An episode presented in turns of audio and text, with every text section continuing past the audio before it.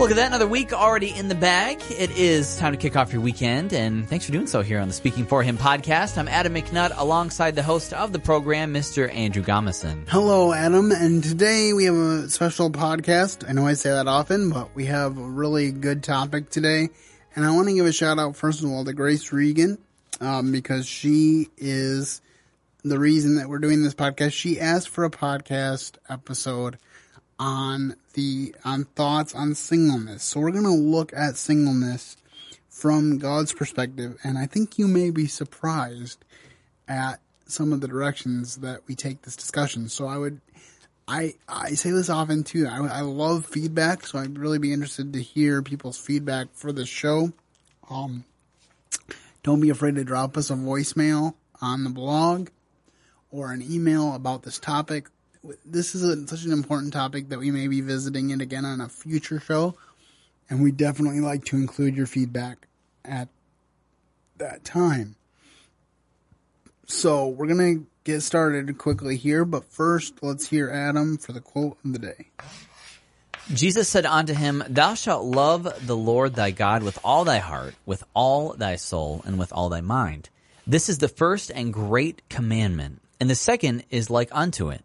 Thou shalt love thy neighbor as thyself. On these two commandments hang all the law and the prophets. It's Matthew 22, 37 through 40. So I think this is an important jumping off point for our discussion on singleness because we need to make sure that whatever our life situation, whether we are single or married, that loving God and loving our neighbor are the paramount things to us. Mm. If we do those two things, everything else will fall into place. I know it seems cliche because I hear all the time and I get discouraged by it too, but I hear all the time, keep running toward God. And if you see someone running beside you, then maybe investigate and see if you guys can run together. Yeah. You know, it's kind of a cliche for, for single adults that single adults get tired of hearing. I know I do as a single adult get tired of hearing that, but there is a lot of truth to that. Mm-hmm. You know, the worst thing I believe we can do as single people is to become reclusive, to become the type of people that all we do is sit at home, you know, watching Netflix or being on the computer or uh, even filling our lives with a bunch of social activities that have no eternal value. Now, I'm all for having a good time. I'm not saying never go to a movie or never go out to eat with your friends, but some people, um, we spend way too much time on those type of pursuits, and I'm pointing fingers at myself as well sometimes, and not enough on building ourselves up as people of God. And a lot of times, as a single adult, the best thing we can do is to work at becoming a better person, not looking necessarily for the person that God has for us, but becoming a better person so that we can be the type of person that God would want us to be and to be content the way God made us because He has ordained that for some people they will be single. Um, and there are many reasons. Oh, well, I'm getting ahead of myself, but Adam, why don't you you read our first point for this discussion? There are many reasons for singleness. Um, but he said unto them, All men cannot receive the saying, save they to whom it is given. For there are some eunuchs which were born so from their mother's womb, and there are some eunuchs which are made eunuchs of men, and there be some eunuchs which made themselves eunuchs for the kingdom of heaven's sake. He that is able to receive it, let him receive it. So basically, in this first passage, uh, we have Jesus kind of laying out the main reasons for singleness. Um, some are born uh, with the inability uh, to have children basically and or also the calling to be single i think is also what it's referring to. And like because god ordained that uh, john the baptist would be single. He never married. He didn't have a ministry that would have allowed him to be married. And he ended up beheaded. So it was good for for any potential family that he didn't end up having a family. And so god had a plan for that and then there are some who are made eunuchs of men. They're made unable to have a family by their situation that men put them in, like Daniel, who was made a captive in Babylon and was made a eunuch so that his sole focus would be on serving the kings that he served. And so that was a reason for being single. And some choose it for the kingdom of heaven's sake. So you may be in a position where you feel that God has called you to serve in such a way that marriage is not God's plan for you. I commend you if that is the case. And, um, but everybody has a different life circumstance. And I believe, based on some of the other things that we're going to talk about today, that, um, that there is actually, uh, there's a small population of people in the world that God calls to be single. But I believe the primary calling that God has for individuals is to marry and have families. I believe that that is that is primary. I believe it's borne out in Scripture. And as we continue on, um, uh, we'll talk a little bit more about that. Uh, can you read the second point? Singleness allows a singular focus. And go ahead and read the verse that goes with it. But I would have you without carefulness. He that is unmarried careth for the things that belong to the Lord, and how he may please the Lord. But he that is married careth for the things that are of the world, how he may please his wife. 1 Corinthians 7.32 through 33. All right. So this is the passage that a lot of people build their single ministry around and they talk about how good singleness is. Mm-hmm. And it kind of, I think, in our culture, gets elevated above marriage, almost like one is better than the other. And I don't think that's the case. If God called you even to a season of singleness, He has a reason for it. And I am thankful to God that I that I learned this because there was a time when I was just beginning to think about ministry where I was like, well, when I get married, I want to have this ministry such and such to families. And God really convicted me that I needed to have, to have a ministry mindset for families now so that when I get married, then my wife can join the team and be a part of what's already happening. So he's talking about here that uh, when you have, when you are single, you can have a primary focus to the things of God. You don't have to worry about a wife. You can make last minute decisions to travel for ministry purposes. Um, you don't have to worry about being gone from your kids, which is a, a major concern. I know of a lot of stories where ministers were seemingly faithful to God, but they lost their families. Mm-hmm. And I definitely don't want to be one of those ministers. Um, but he that married but he that is married care for the things of the world, that how he may please his wife. Um, your primary ministry when you get married is for your wife and your family. Now, I believe um, that in a lot of cases you can be more effective in ministry as a married couple. And actually, that's one of the things that I try to look for is a, a potential mate who will make me even more effective for the kingdom of God where we can do more together than we could apart. And um, so I really think there's a lot there. And I also just want to mention, um, you know, that I respect, like I said, I respect people in both situations. Um, but there is a phrase in this First Corinthians chapter seven passage. If you read more of the passage, it talks about the present distress. So when Paul's talking about embracing singleness such as him, he's talking about a very specific circumstance where it would be better for for people to be single. I don't know if it was like a specific persecution or or if there was kind of famine in the land or what it was, but he um but he said that and then he said, but he that marries does not sin. Mm. So he, he even there he was underscoring that marriage is not wrong. It's something that we are made to do. So you don't sin if you do it.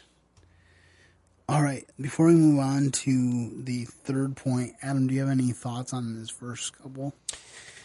Um, definitely about the opportunities of singleness. I actually don't think that's talked about enough. I feel like a lot of times because um, it seems like everybody's trying to like find someone, a spouse or something, which is, which is not a bad thing. Don't get me wrong. But it even got me thinking a little bit about, you know, in singleness, it seems like there's always that season of waiting. Like my life isn't fully started yet until I'm married or, or found that one special girl or for girls, that special guy. But life's happening right now and God has given you a mission today, regardless of if you're single or married. And I just think it's really interesting because it's it's saying that you know whatever vocation or, or walk of life you're living right now, there's still a calling in it, and there's still something God's called us to do in that moment. So it, it gets the gears turning. Absolutely, absolutely. Um, and but now I want to turn a corner a little bit because I want to bring out kind of the antithesis, if I may, of Adam's argument, which is there's a lot of people that are choosing to be single, or at least they're choosing to marry later for a variety of reasons, but there's never been an easier time in history to be single for the wrong reasons. Mm. And I kind of alluded to this um, as we were beginning, but what I mean by that is if you're single because you're devoted to Christ, like if you say, my calling is to these orphans and I need to be here for these orphans and care for these orphans and I don't have time to be married to a husband and have my own family because God gave me this calling. That's different than saying, I don't want to be married because I, I love my apartment. I love being able to go out for pizza four times a week if I want to. Right. I love being able to watch what I want to watch on Netflix. I don't have to share the remote. I don't have to wear clean clothes every day. I don't have to, you know, impress anyone or take care of anyone um, because I'm single. And I, I, I feel like I see a lot of that. So I feel like selfishness could be a big motivator for being single, which has nothing to do whatsoever with service to God. Mm-hmm. But it can kind of masquerade as it. I mean, I've recommended on this podcast before the Boundless podcast, but I started to get frustrated with that podcast because to be honest with you, I didn't feel like it was doing a very good job of moving people from singleness to being prepared to be married. I felt like it was kind of, and like you said, there has to be a balance because you can't be at the point where you're like, oh, I have to be married to be complete.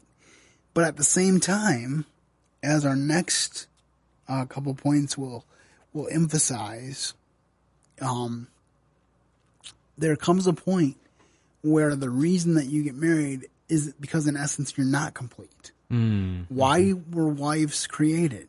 Eve was created because it wasn't good for man to be alone. God created Adam a helper like him because he went through all the animals and there was no similar being to him. So God put Adam to sleep and made Eve because he needed a partner. And that's where a lot, where I believe a lot of us live is God made us to have a partner. Finding that person can be difficult. I think primarily because we're looking for that perfect person, even though we're not. Right. Which can be a difficulty. But the next point that I want to bring out is Paul talked about marriage more than singleness. I will therefore that the younger woman marry, bear children, guide the house, give none occasion to the adversary to speak reproachfully. Now, this this is going to stir up a lot of controversy, I think. but you know, I'm no, I don't shy away from that. But I really believe that God knows what He's talking about when He's talking about the roles that He has for each gender to fulfill. And in this passage, he talks about widows being supported by the church and supporting the church as widows indeed. Basically, in the scriptures, he was talking about widows that are above 60 years old. They could commit to being to ministering in the church as a widow and thus be supported by the church. But he wanted a commitment from them and not for them to turn around and then say, Oh, I want to get married. So he wanted to make sure they were committed to staying in that place. So he encouraged younger women be married. And in Ephesians and Colossians and a couple times here in, in Tim in the epistles to Timothy, he talks about uh, the importance of having children and having godly marriages. He talks about the order of life in Colossians, and he talks about how we need to to put others before ourselves. And then he goes into the created order, and he says, "Husbands, don't discourage your wives. Be good to them." He says, "Wives, love your husbands and be submissive to them." He says, "Children, obey your parents," and that's the created order that he brings out. And then, uh, so he talks about marriage a lot more than he talks about singleness. Even Paul does this.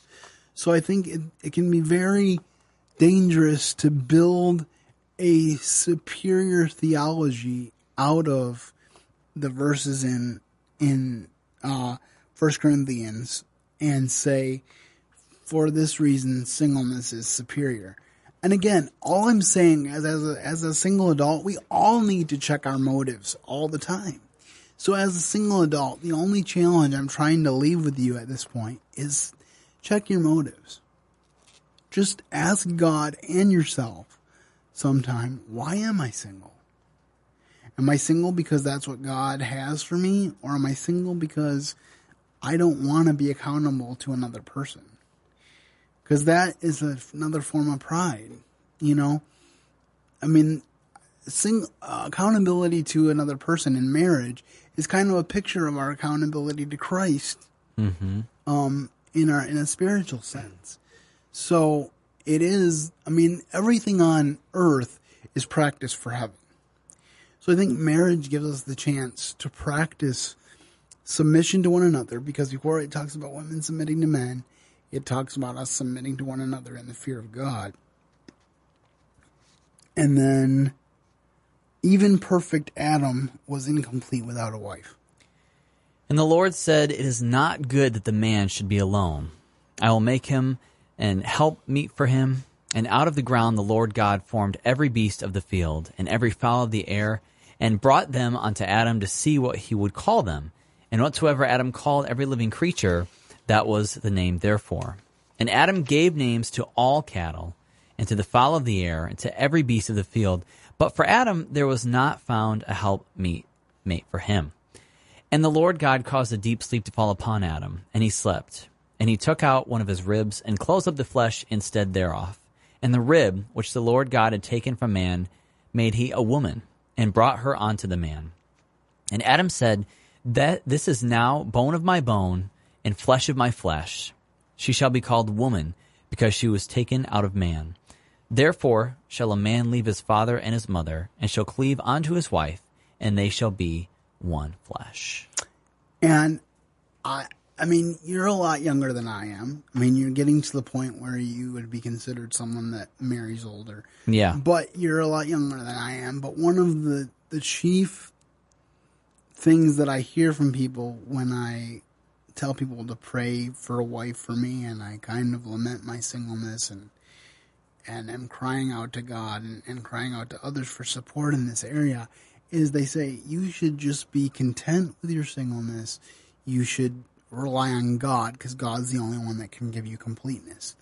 And that is very true. If you don't find your complete uh, fulfillment in God, no person is going to bring you that fulfillment. Mm-hmm.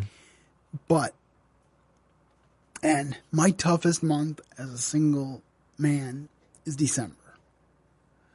Because everybody's talking about getting together with family, which brings, you know, the kid, my brothers home with their spouses, my sister home with her spouse. And then uh, a lot of people get engaged at that time of year.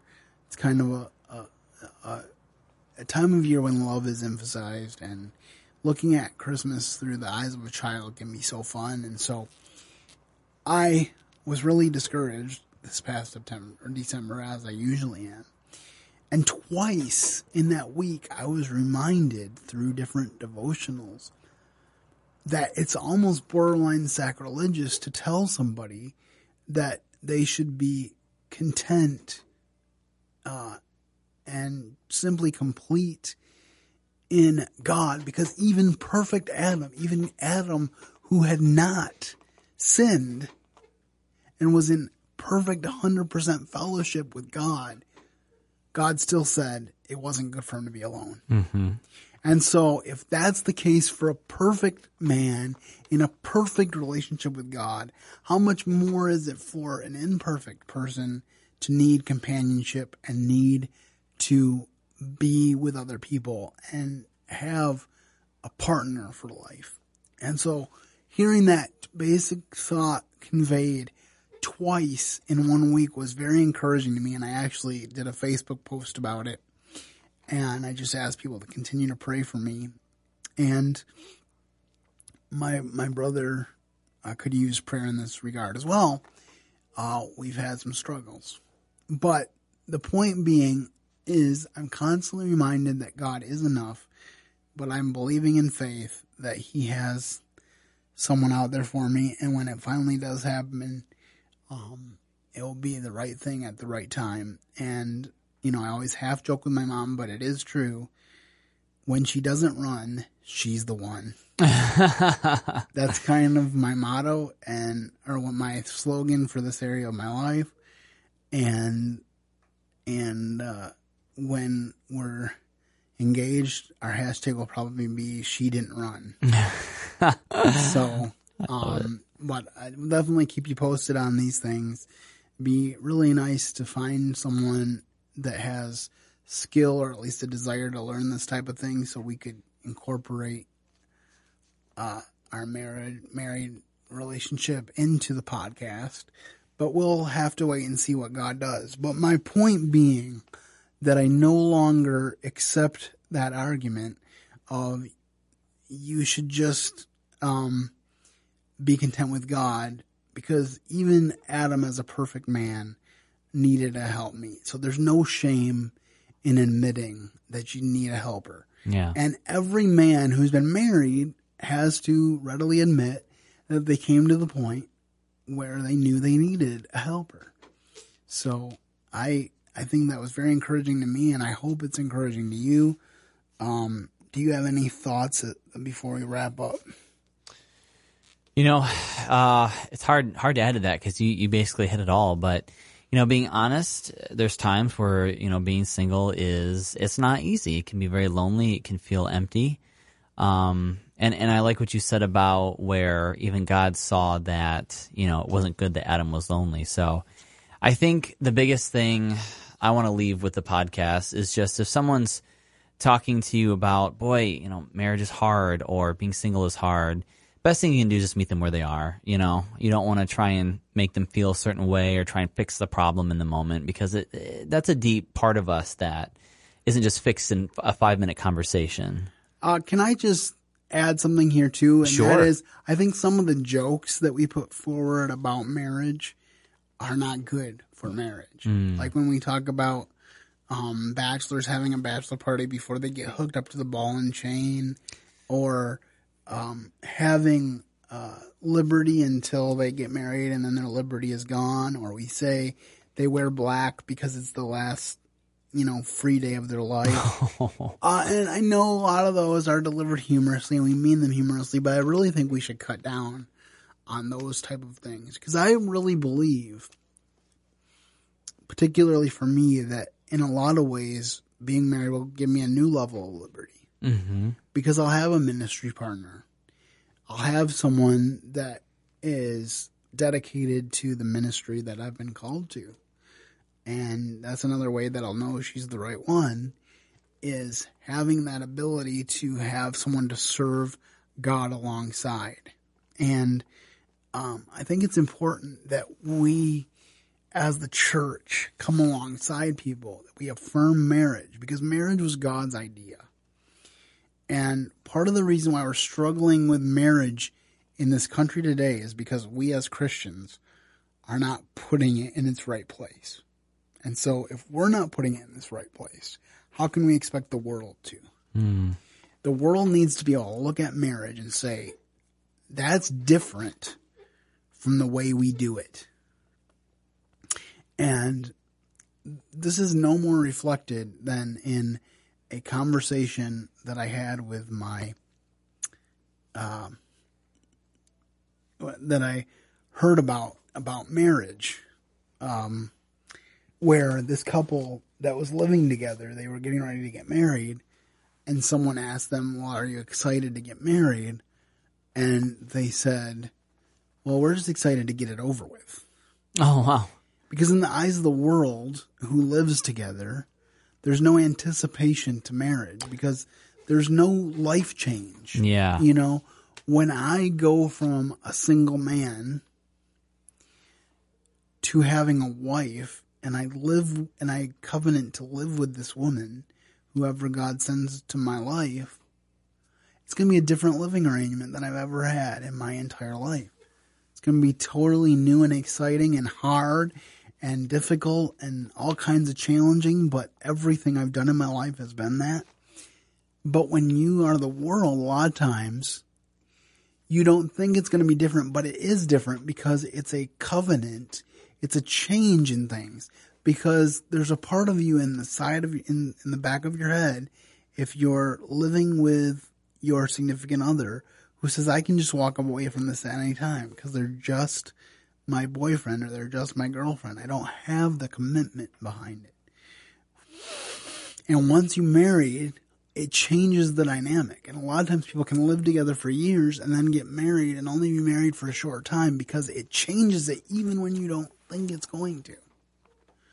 So I'd encourage you, the statistics bear out that you're much more likely to get a divorce if you live together before marriage.